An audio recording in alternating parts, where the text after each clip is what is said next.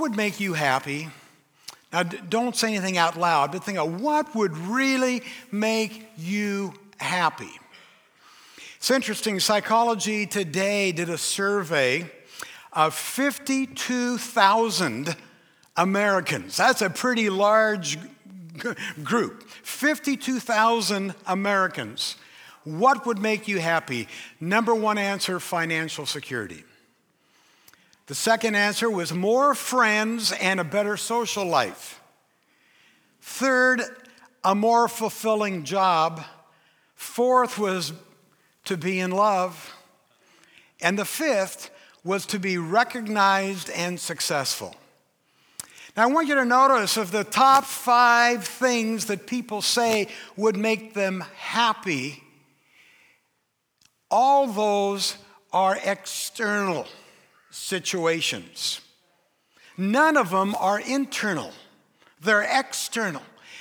And as I've mentioned, we're going to talk about the internal attitudes that Jesus emphasizes that are so important in Matthew chapter 5. This is a section of the Sermon on the Mount, which is a larger teaching but this particular section is called the Beatitudes. These should be our attitudes. He, he says, hey, doesn't matter what's happening externally, you can find happiness and joy and fulfillment if you are looking through the right lens internally.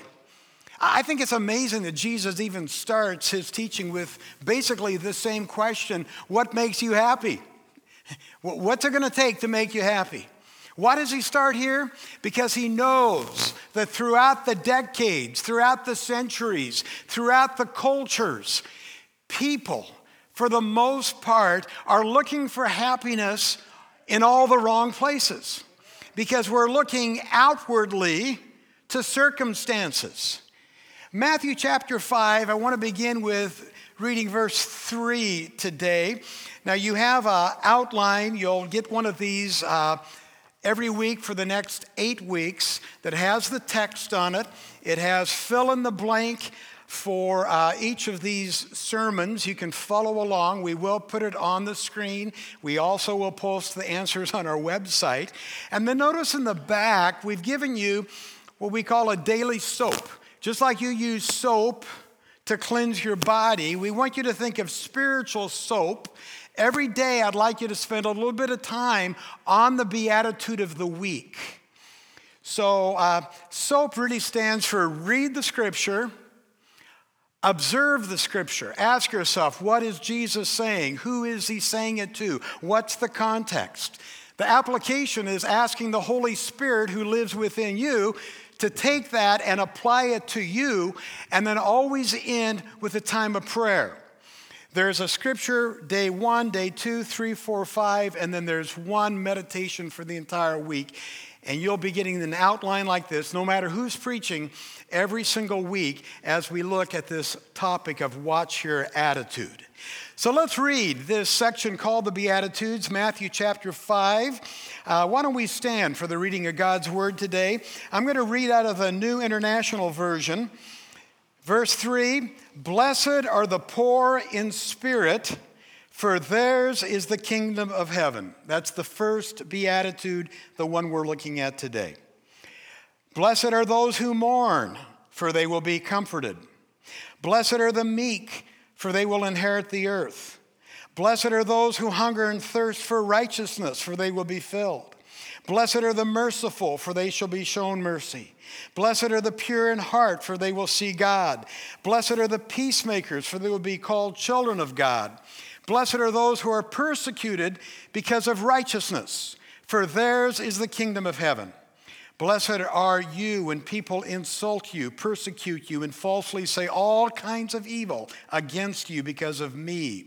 Rejoice and be glad, because great is your reward in heaven, for in the same way they persecuted the prophets who were before you. Heavenly Father, in the next half hour or so, I pray that your Spirit will be our teacher, and that, Lord, that we will develop through spiritual disciplines the correct attitude about any given situation that we might be going through. Help us to develop as Christ followers these attitudes that will grant to us the blessedness and happiness and the satisfaction that we desire in Christ. Amen and amen. You may be seated. I don't know what translation you use. There's a lot of other translations that use the word happy instead of blessed. Happy. In fact, in today's English version, it says, Happy are those who know that they are spiritually poor or spiritually bankrupt. Because it's only at that point that you will find the kingdom of heaven. Now, blessed simply means happy.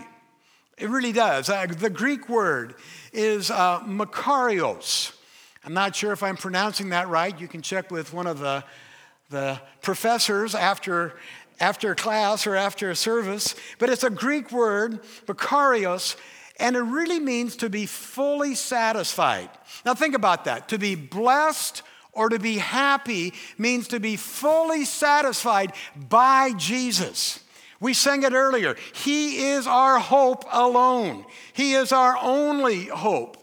It's in Jesus we find this satisfaction. It's not in money, it's not in relationships with other people, it's not in status, it's in Jesus that we can be fully satisfied. So he's saying, You will be blessed, you will be happy, you will be fully satisfied if you will develop these attitudes in your life. Now, he taught that because the disciples were just like us. they were looking to find happiness through their time, through their talent, through their resources. They were looking at all the wrong places, like we often do, even as Christians. So here's the deal number one, my idea, your idea of happiness, is generally having the right circumstances. You can fill the blank in there. My idea of happiness is having the right circumstances. It's what I might call the when and then thinking. Boy, when I get out of school, then I'll really be happy.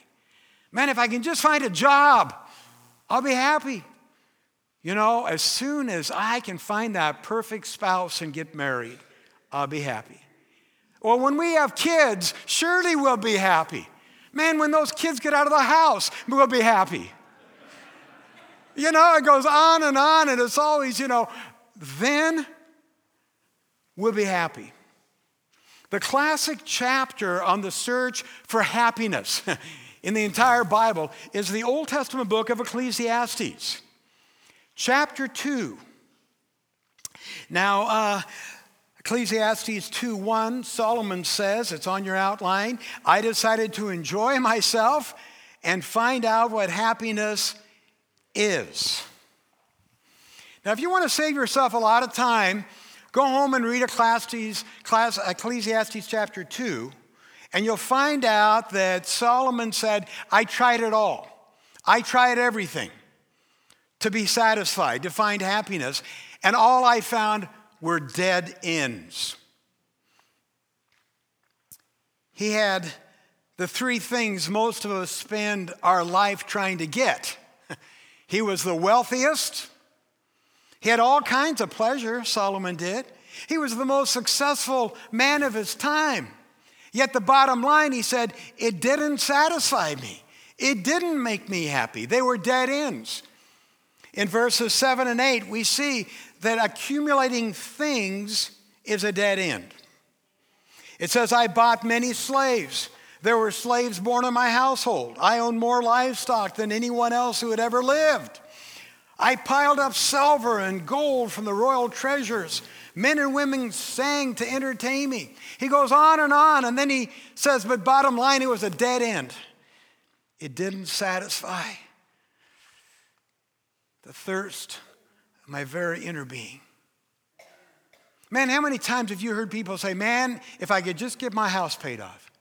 Man, if I can just win the lottery.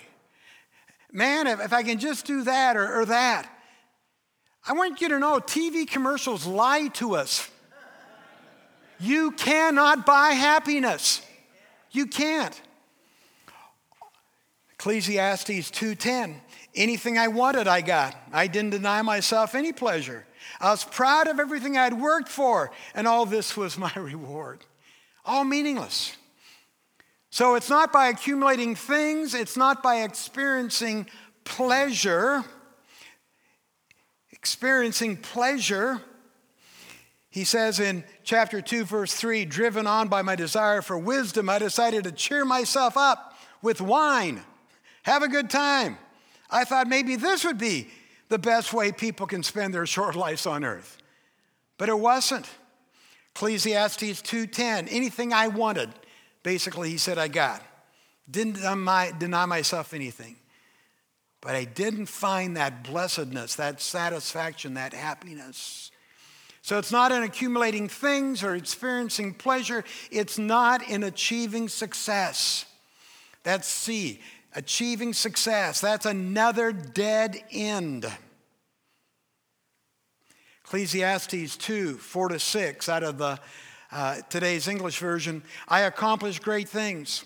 I built myself houses, planted vineyards, I planted gardens and orchards with all sorts of fruit trees on them. I even dug ponds to irritate them. Not irritate, but irrigate.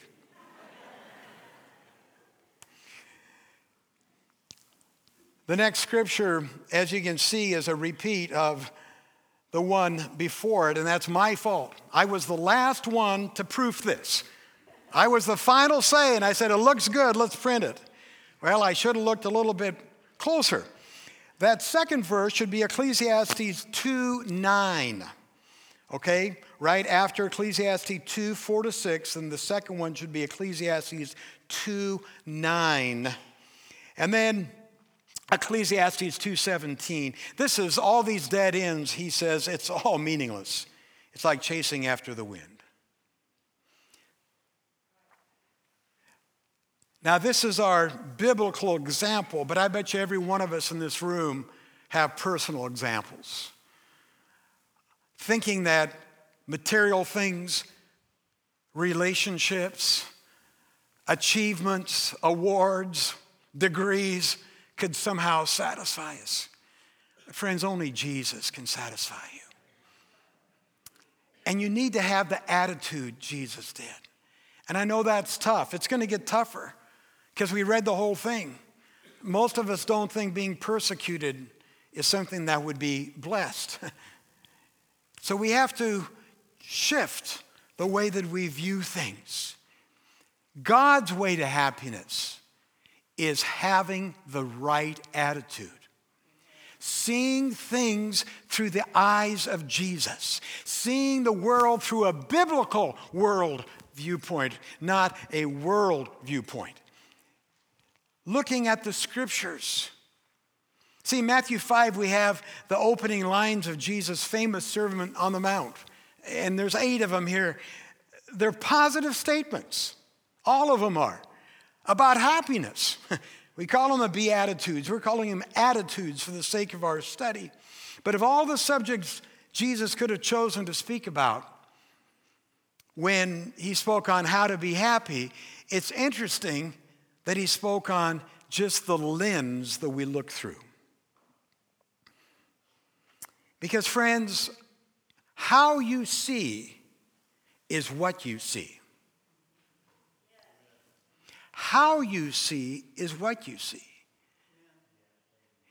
Even in suffering and tribulation, if you see that as an opportunity to draw closer to the sufferings of Christ, to be refined, you'll view that a lot differently than if you see it as a punishment from God or, or something that is, is an irritant that you need to get rid of.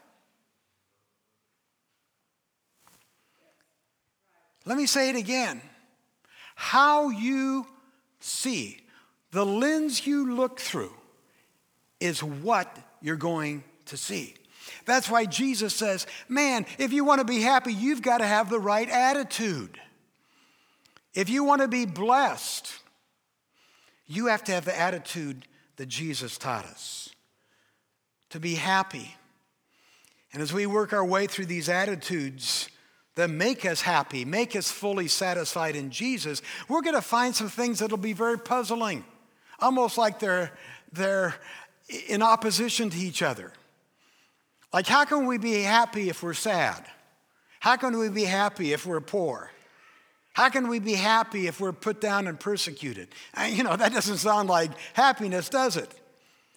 But what Jesus was saying is, you and I can learn how to be happy, to be full of satisfied, to be content in spite of our circumstances. There's a lot of things in life we cannot control. But as John Maxwell says, your attitude will dictate your altitude. Your attitude will dictate your altitude. If you want to have all your problems solved before you come happy, you'll never be happy because there's always going to be challenges. We live in a sinful world. We understand that. If you have to have everything perfect in your life before you're happy, you'll never be happy. There's always going to be more dust on the counters. There's always going to be something out of place. You know what I mean? Jesus said, and I want us to learn that happiness is not dependent upon the right circumstances, it is dependent upon the right attitudes. Now, here's another fill in the blank if you're taking notes. My happiness is not determined by what's happening around me, but what, what's happening in me. That's what you and I need to be concerned about. It's not what we're going through but how we're responding to it. It's not what Jesus did when he said, Father, if there's any way, let this cup pass from me. Yet not my will, but your will be done. I'll accept your will as the best. It's all about attitude. Point number three today Jesus taught the first step to happiness is to be humble to be humble. And that is the attitude that we're going to focus in on this week the attitude of humility. Blessed are the poor in spirit. They're the ones that realize that they need Jesus. They realize they need each other. Blessed are the spiritual bankrupt, for theirs is the kingdom of God. Now, poor in spirit, what, what does that mean? He's not talking about low self esteem here. He's not talking about putting yourself down all the time. And that's not humility. Because, friends, you have value. You have value. You have worth. You have significance. You have the very image of God in your soul. You created in his image. I don't care if you're unemployed. I don't care if you're homeless right now. Doesn't matter. I, you have value. You have significance. You're so valuable that God sent his only son, Jesus, to die for your sins that you might be reconciled to God. Now, that doesn't mean you're perfect. None of us are perfect. Romans tells us that. We don't really need the Bible to tell us that, but it does. All have sinned and fallen short of the glory of God. There's no perfect person, no perfect school teacher, no perfect anything. But he's not saying here to be poor in spirit means that you run around putting yourself down all the time. Yeah. Oh, I'm just such a wretch. I'm so lousy. I can never do anything right. You know that martyr sin- syndrome? Oh, I'm just so wicked. I'm, I'm so bad. That is not what poor in spirit means. To be poor in spirit means to be humble enough that you depend solely upon God. It's talking about humility, it's talking about spiritual poverty. That's the attitude humility, admitting, hey, I do not have it all together. I haven't arrived. I realize that I haven't learned it all. But I'm not the sum total of the universe. I'm not perfect. I am dependent upon God. Now, the opposite of poor in spirit is to be arrogant. You know, to have a, to have a big ego, to think, oh, I, I don't need anyone else. I, I don't need God. I've got this under control. I'm a self made person. I've said this so often, but you know, 36 years ago when I became the pastor, my favorite verse was, I can do all things through Christ who strengthens me. And nothing wrong with that verse, but the emphasis was on me. I can do it, I can do all things. 36 years later, I've changed my life verse. Now it's without Him, I can do nothing. Without Him, I can do nothing totally dependent, spiritually bankrupt. Man, if we are full of pride and arrogance and, and ego, we're never going to be happy. I love the good news translation of this verse. Happy are those who know they are spiritually poor. That's humility. Until you admit that you need a Savior, there's no salvation for you. You have to admit you're a sinner, right? and that you need a Savior. But it's not just in our salvation, it's in our walk with Jesus, what we call our sanctification, as we become more and more like Jesus because of the bumps in the road, the pains, the disappointments, the sufferings, if we have the right attitude. We know what Romans 8:28 says, all things will work together for good if we love God and trust him. But Romans 8:29 is really really the valuable part of that passage because it says, and in all things, you are being conformed into the image of Jesus Christ. So when you're going through suffering, when your prayers aren't answered the way you think they should be, when you're sick, when you're in the desert, emotionally, spiritually, if you can put on the lens of humility and say, I don't understand it, but I'm not going to lean on my own understanding, I'm going to trust God. And through this experience, I am being conformed to the image of Jesus. See, it changes everything if we can do that. The poor in spirit know they don't have it all together. They know their need of God. That's why the Living Bible, not the, the New Living Translation, but the original Living Bible says, Happy are the humble. I love that. Happy are the humble, because I think that really gets to the point of what Jesus is saying about blessed are the poor in spirit, for they shall inherit the kingdom of God. It's all about humility. So, the point Jesus is starting off with, the point that we're starting this series is humble and happy go together. Now, you can remember that, right? You want to be happy? Be humble. They go together, they're, they're twin soulmates. If you, friends, want to have lasting happiness, you have to learn how to be humble, to recognize your need and your reliance upon God. Okay, real quick here. How, how does humility increase my happiness? It's a good question. Well, first of all, being humble will reduce your stress level. It will. because when I'm humble, I don't have to have all the answers. If I have the pressure of thinking I have to have all the answers, that creates some stress. When I realize that the world does not depend upon me, man, you know, it's kind of a nice thing to just resign as the general manager of the universe, you know? And, and not worry that I've got to figure out what's happening in Washington, D.C. or Olympia or whatever. When I'm humble, I don't have to solve everybody else's problems. And when I'm humble, I don't have to fake it. I don't have to pretend I'm perfect because God does not demand perfection in order to be happy. Your righteousness is found in Christ Jesus. We understand that. But we're still working out our salvation.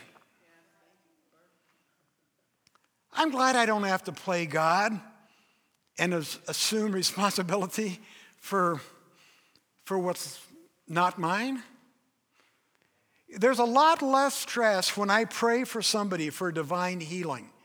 If I remember, Jerry, this has nothing to do with your prayer. You're not responsible for this person's divine healing. And I think, oh, what happens if they're not healed? And then pretty soon I feel all this stress. But when I realize, you know, the outcome belongs to Jesus. He's not asking me to do anything but be obedient and pray. So it's a lot less stress. You get out the oil, you anoint them, you pray that Jesus will heal them, but you leave the results to Him. That's what I'm saying. Being humble actually helps your stress level. When you become a humble person, when you walk in dependence upon the Lord, it'll reduce the stress in your life. And as the stress goes down, guess what? Happiness goes up. Another thing being humble will do, it'll improve your relationships. Now, let me just ask you a question to kind of support this point. How many of you like to be around people with real big heads and big egos? Yeah. Most of us don't. I mean, prideful people that always have a story that's going to up yours. You know, uh, prideful people that can only talk about themselves. And they're a pain in the neck and other parts of the anatomy. It just, is, you know, selfish. I probably shouldn't have said that. So, selfish, self centered people can be an irritation. Doesn't mean that we don't love them, doesn't mean that there's not God's image in them, but nobody likes to be around people that all they do is they're just all about them. Uh, they wreck relationships. You know, they're unhappy. That's why they have to build themselves up. And they make everybody else unhappy in the meantime, spreading their gloom and doom just with all their egotism.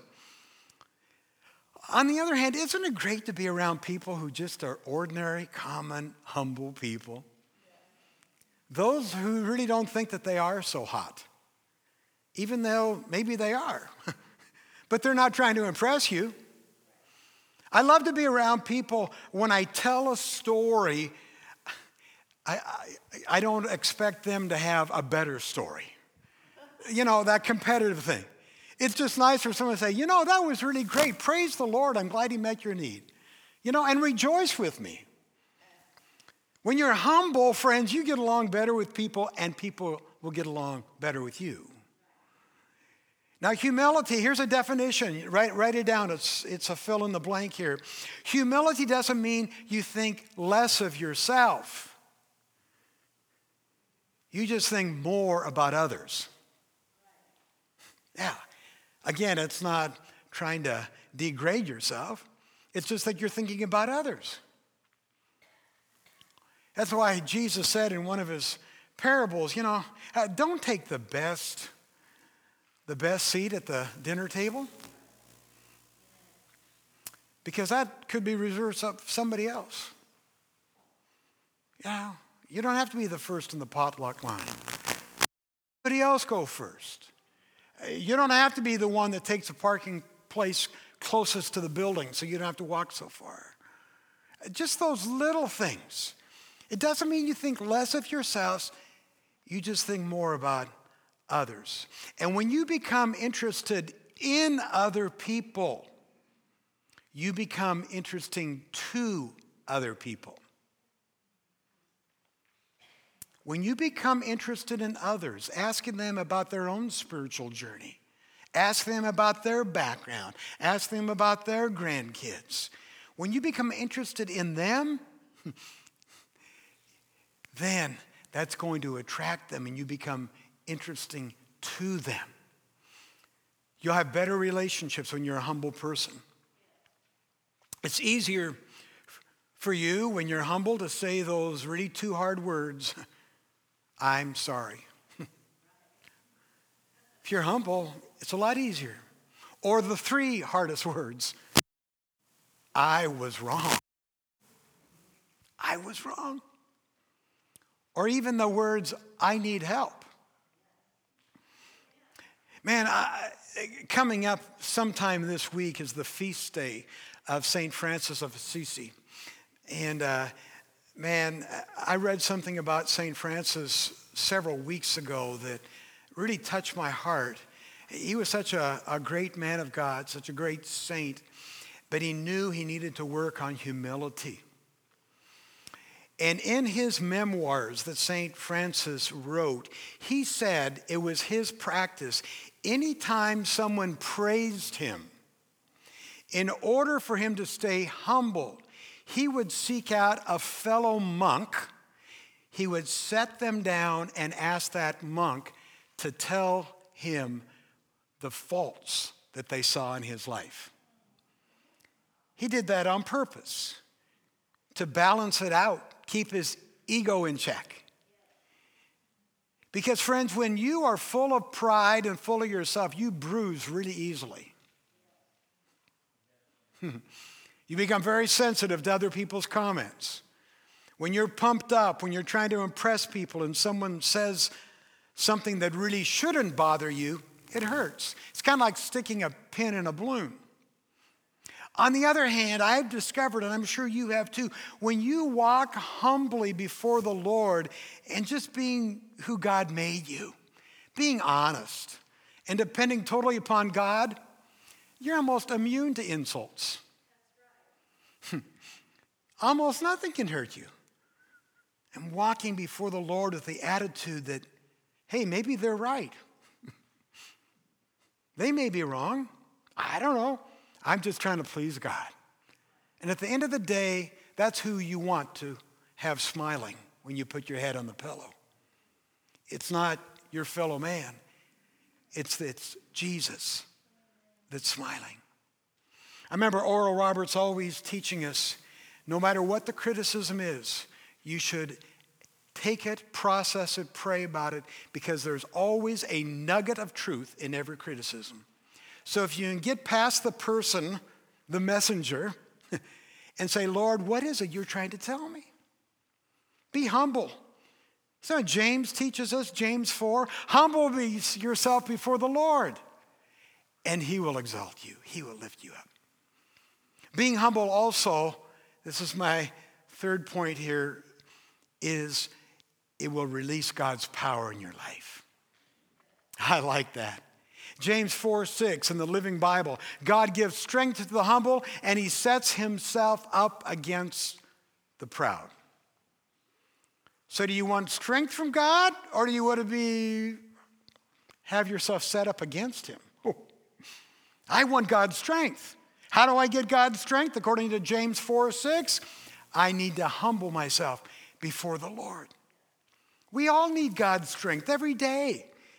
And the Bible says the, spirit, the secret to spiritual strength is to walk humbly before the Lord, to realize that you depend upon Him.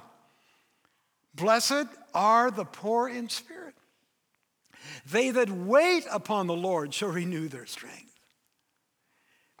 I put a verse in here by one of my favorite. Uh, versions of the Bible. J.B. Phillips. J.B. Phillips is from United Kingdom. Just love his, uh, his New Testament rendition. In Matthew 5 3, J.B. Phillips says, Happy are those who know their need for God, for the kingdom of heaven is theirs. Friends, in a nutshell, that attitude is humility, who know their need for God. You, you can't draw your next breath without God's help. you have no control over it. Your, your life is a gift from God. That means that all that God has to offer is available to those people who will walk humbly before the Lord. And all that God has to offer, according to this word, is yours but only if you live in total dependency upon God. Every one of us needs Jesus in our life. And we need Jesus' power. Man, to, make it through next, I need Jesus to help me say no to temptation. I need Jesus to help me do those works of righteousness that I would rather not do. As that old song says, I can't even walk without holding his hand. You know? God is waiting to pour his power on us. The spiritual gifts are available to us. When you need to make a decision and you're not sure what to do, the Holy Spirit can give you that spirit of discernment or that spirit of knowledge or those spiritual gifts that we talk about as Pentecostals. That is part of the power of God, and it's only available as we humble ourselves. Friends, I don't want to sound cold, but if you don't think you need God in your life this week, good luck. I mean, I'm, just telling you, you need God. And a secret to God's power is this beatitude of being poor in spirit and learning humility. When you walk before the Lord and say, Lord, apart from you, I can do nothing. When you have that attitude of total dependence, of complete humility, Jesus will give you the supernatural power to work on your problems, the ones you can't change, to work on those areas of your life that you can't get control of, to strengthen those relationships that are falling apart. That's what it means to be poor in spirit, to be humble. Again, our attitude of the week blessed happy, full of satisfied are the poor in spirit, the humble, for theirs is the kingdom of God. That's the teaching today. Here's the challenge. I put it in your outline. Last verse, John 13, 17. Now that you know the truth, how happy you'll be if you put it into practice. That's the bottom line. So before you leave, before we sing this last chorus, I just want you to ask yourself a question. Where is it that you need to practice humility this week in your life? Why don't you bow your head, close your eyes?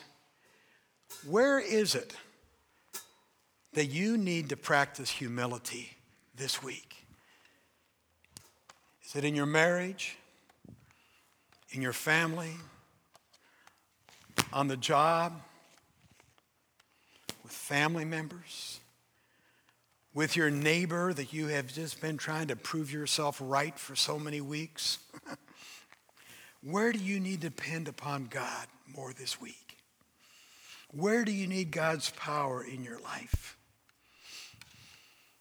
That power is available if we will humble ourselves if we become poor in spirit. The person who says help is the humble person. And the person who's humble, God will look down and say, The kingdom of heaven is yours. There's nothing I won't do for you.